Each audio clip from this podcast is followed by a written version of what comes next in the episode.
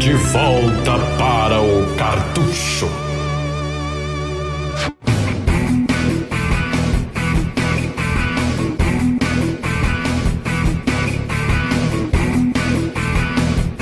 Estou aqui com o Greg agora para falar de um jogo, cara, que no, na época a galera adorou, assim, foi uma loucura, que é o Driver. Quem lembra desse jogo de Play 1 aí, pessoal? Vamos falar com o Greg agora sobre ele. É o GTA, é o GTA Killer, né? Que na verdade depois se tornou o contrário, né?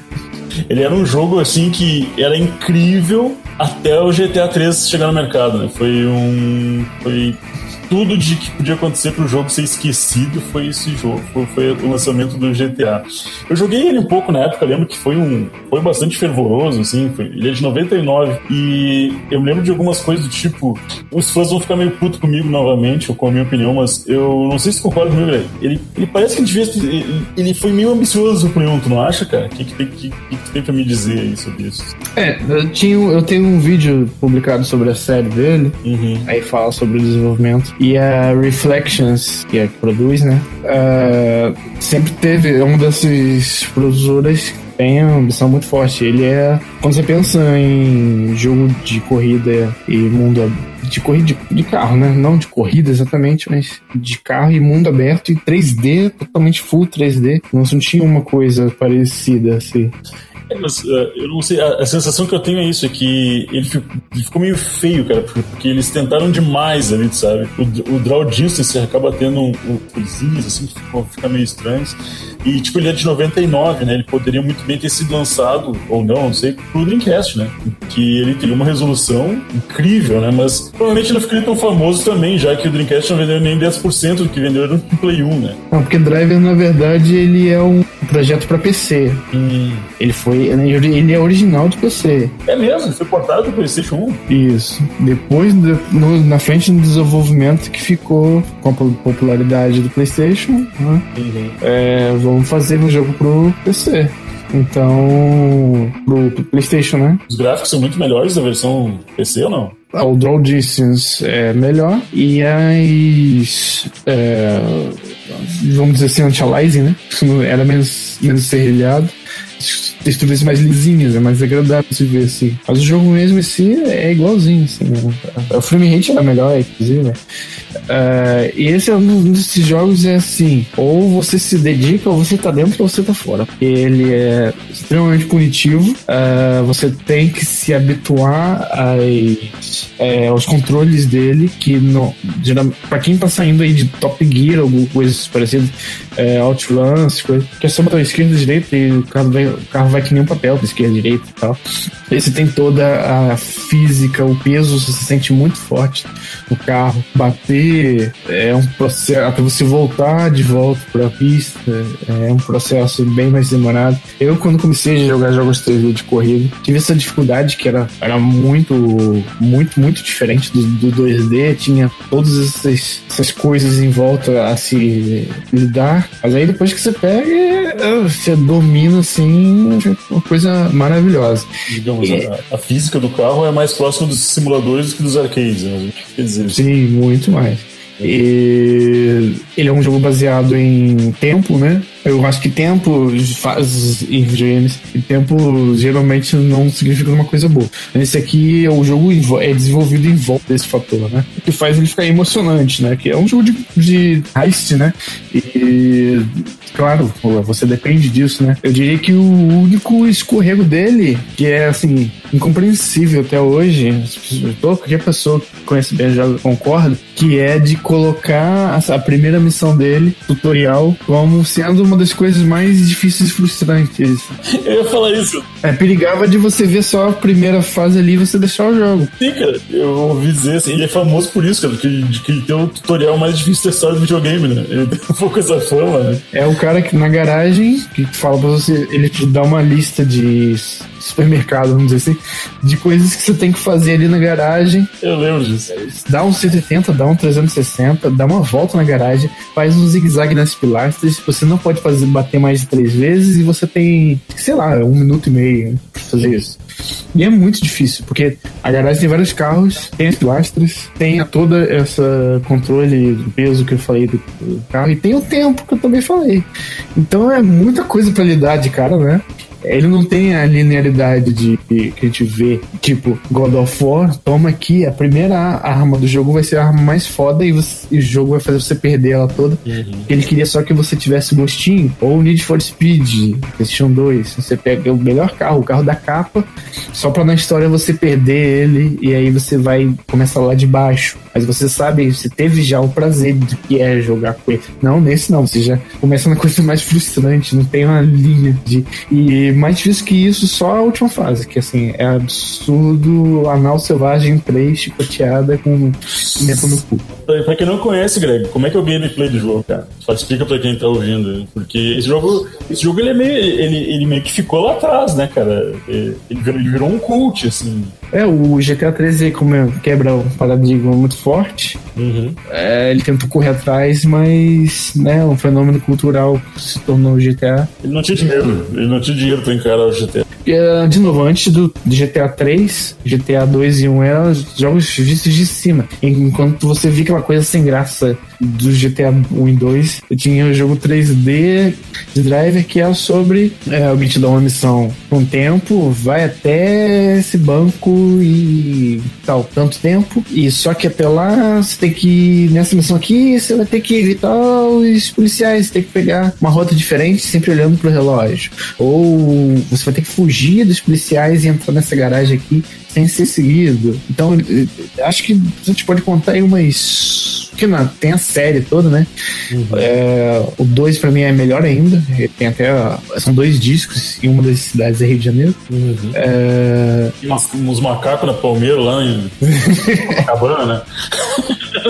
Aí você pode contar aí uns 7 a 10 tipos de missões de jogabilidade diferenciadas, assim.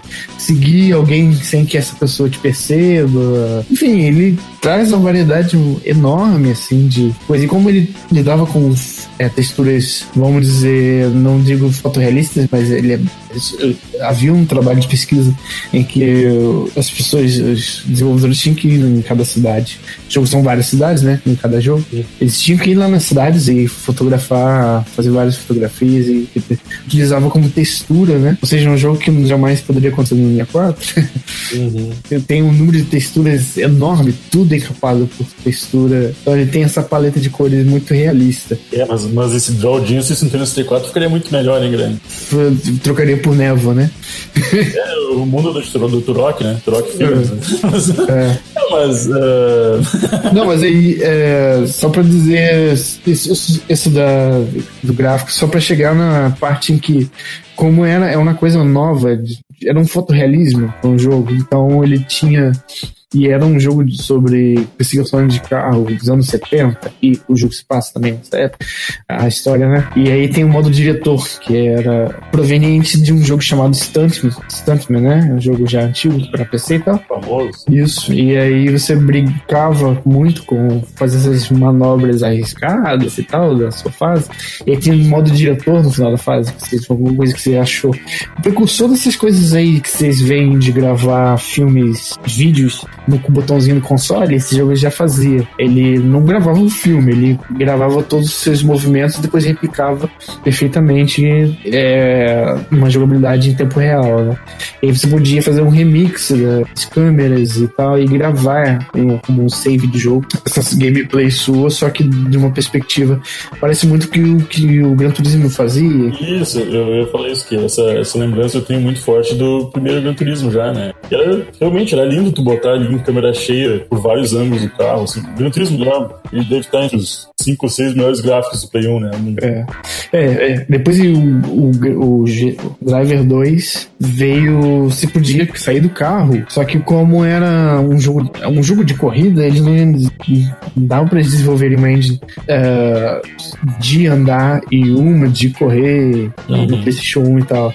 Então, na verdade, a gameplay de caminhada dele é nada mais que a engine de corrida modificada. Você tá vendo se mexendo seu personagem, na verdade, ele é um carrinho. Então tem um controle bem esquisito de, controlando ele, assim. Parece um tadinho do ônibus. Tá de tanque, não, é de de carro, né?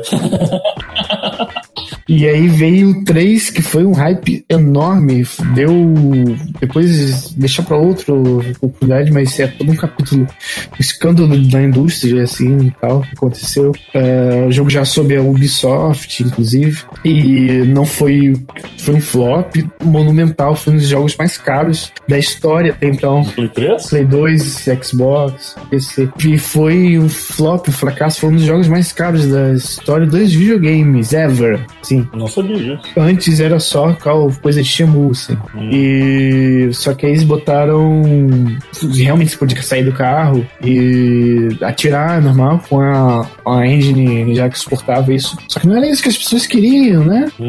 Não queria sair do carro, porque já tava, o mercado já tava inundado de jogo de tirinho de terceira pessoa e tal. Então, não, não, ainda mais já existia GTA, se eu não me engano, é contemporâneo do Vice City. Aí, meu amigo, não tem como, né? É, realmente, é, os fãs abandonaram a franquia, né? Vamos dizer assim. É, na verdade, ficou que é fã, fã, fã mesmo, né? Uhum. Aí depois teve o Drive Parallel Lines, final, o meio ali da geração. Ok, também é um jogo. E aí ficou abandonada a franquia e lançaram essa versão para geração passada de PlayStation, Xbox 360 e PC, que é o Drive São Francisco, que é assim, é, se liberta de coisas reais e vão dar uma viajada foda aqui no jogo.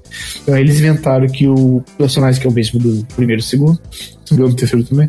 Ele entra em coma enquanto ele perseguia o vilão, o vilão recorrente. E aí, no sonho, no coma dele, no sonho, digamos assim, ele tenta resolver o mistério lá de como encontrar o cara. E eventualmente no final do jogo, eu não zerei, ele deve acordar dando um estalo assim na cabeça dele, sabendo onde foi parar o cara. Só que a, a mecânica dentro desse coma, é, a desculpa do jogo é esse coma, por que, ele? Porque ele tem esse poder de dar pausa no jogo. Você tá no carro, o jogo paralisa com um toque de botão, e você pode voar seu, seu, sua alma, sei lá, seu corpo para dentro de qualquer outro carro que esteja transitando na rua. Então, se você estiver perseguindo, é, se estiver perseguindo alguém, o cara tá muito longe, ah, vou perder. Você sai do, do corpo do seu carro e entra na no outro que tá lá na frente, hum, prestes a passar pelo cara que você tá perseguindo. Aí você entra na frente do cara e depois volta pro seu. É bem divertida, é uma mecânica que acho que jamais eu pensaria, você não vê em lugar nenhum, principalmente de jogo de corrida. É bem revolucionário. E aí eles resolveram decair e foram fazer, para quem não sabe, Reflections é hoje faz fez o Watch Dogs, o primeiro, né? E basicamente quando você hoje fala de driver, na verdade, na verdade, quando você fala de Watch Dogs, você tá falando bastante de driver. É um nada mais que um Watch Dogs é um driver enrustido. E aí tem aí o Watch Dogs 3 Legion, que foi adiado. Tudo dele, Ubisoft foi adiado e sumiu do mapa, né? Misteriosamente. Mas é isso, é o legado do Driver. É, eu, não, eu, nunca tive um contato muito grande com a franquia, né? Mas uh, algumas coisas que eu, que eu conheço, é, eu, eu me lembro de ter esse certa aversão ao, ao tutorial do jogo na época, assim, eu não tive muito saco pra, pra ficar jogando ele. Eu, eu senti um pouco essa coisa de que o jogo tava na geração errada, eu acho. É aquilo, talvez sim, talvez não, né? Se tivesse sido lançado pro Play 2, já estaria tão perto do, do GTA 3 que ninguém nem ia saber que o jogo existe. Né? É, mas, de qualquer forma, na época ele foi um hit assim, absurdo, medonho, assim, pra PlayStation. É porque as pessoas geralmente, geralmente esquecem mesmo, mas foi um negócio absurdo. Eu recomendo para que você depois dê uma olhada, pessoal também, uma só por curiosidade, ver o port dele que para do Driver 3 para Game Boy Advance, que é o, um dos jogos mais impressionantes. Os dois jogos mais impressionantes do Game Boy Advance são, é, tecnicamente, né? O esse Driver 3 e um jogo do Asterix, que eu não vou saber o nome todo, mas ele é esse do Asterix é um jogo basicamente é o Mario 64 no Game Boy Advance. Só digo isso. E tem o Driver, que é o jogo em 3D no Game Boy Advance. Sai do carro, tudo igualzinho, assim. E, se não me engano, é feito pela mesma equipe desse do Asterix. E são os caras, assim, meio que infames, conhecidos como fazer bruxaria, assim, em programação. Depois vocês deem uma olhada. É impressionante esse jogo no Game Boy Advance. Mas é isso, né? É uma garibada em cima da série Driver. Isso. Relembrando um pouco esse, esse jogo que, infelizmente, tá. É uma série que dificilmente volta, né, galera? Que que e carros, né? Estão em baixa. Né? É, de, de modo geral. É mais fácil né? o cara pular de um ônibus voador do que existir um jogo de carro. E, e cara, e, e, GTA tá tão incrustado na cultura popular, né? Que é. ele é capaz de ser colocado como uh, uma cópia de, de GTA e não o contrário, né? Não como. É, ele é a síndrome do Uncharted de Tomb Raider. Né? Tomb Raider veio, passou a onda, um outro veio, pegou inspirado e aí ele tenta voltar, mas a diferença é que Tomb Raider ele soube fazer até um retorno bom, né? Uhum. Já o Driver, no máximo que ele fez foi esse São Francisco, que foi muito elogiado e tal. Mas aí provavelmente não vendeu os, os rios que a, a, multimilionária como a Ubisoft espera. E aí, ah, vamos fazer Watch Dogs então, foda-se. Né? Reflections, que é, se eu não me engano, incrivelmente, eu posso estar falando bobeira, mas eu acho que ela tem a publisher Infogrames Games e depois foi pro Take-Two, que é a mesma do GTA, olha só. E é, ele roda na engine do Destruction Dead. Temos um recadinho do coração de que você pode contribuir com a continuidade do nosso trabalho, de nossos podcasts, não só o Retro, mas como o outro documental que a gente tem, o de lançamentos, né? Então, com a partir de 3 reais, você já consegue 3 reais, hoje não é nem um dólar. então, você pode entrar em apoia.se barra supernovas para fazer essa doação. Se você tem outros lugares é, de preferência, né? Uh, como PicPay, você pode entrar no supernovas.com.br barra contribua para acessar todas as op outras opções de doação que a gente possui. E também temos o nosso servidor do Discord para você conhecer novas pessoas, conhecer nós, conversar com a gente, sugerir podcast, receber conteúdo é, antecipado e conteúdo exclusivo, quem sabe? Entra lá. Como entrar? Tá no nosso post do podcast. Entra em qualquer post do podcast, você vai ter lá embaixo um invite, um convite para o nosso servidor do Discord. É gratuito por enquanto. Então aproveite e entre lá. Vamos fazer amizades. Vem ser meu amigo. então é isso, né, gente? Até semana que vem. Este podcast é apresentado por Romulo de Araújo e André Rochel. Edição Romulo de Araújo e voiceover Gabriel Ruggiero.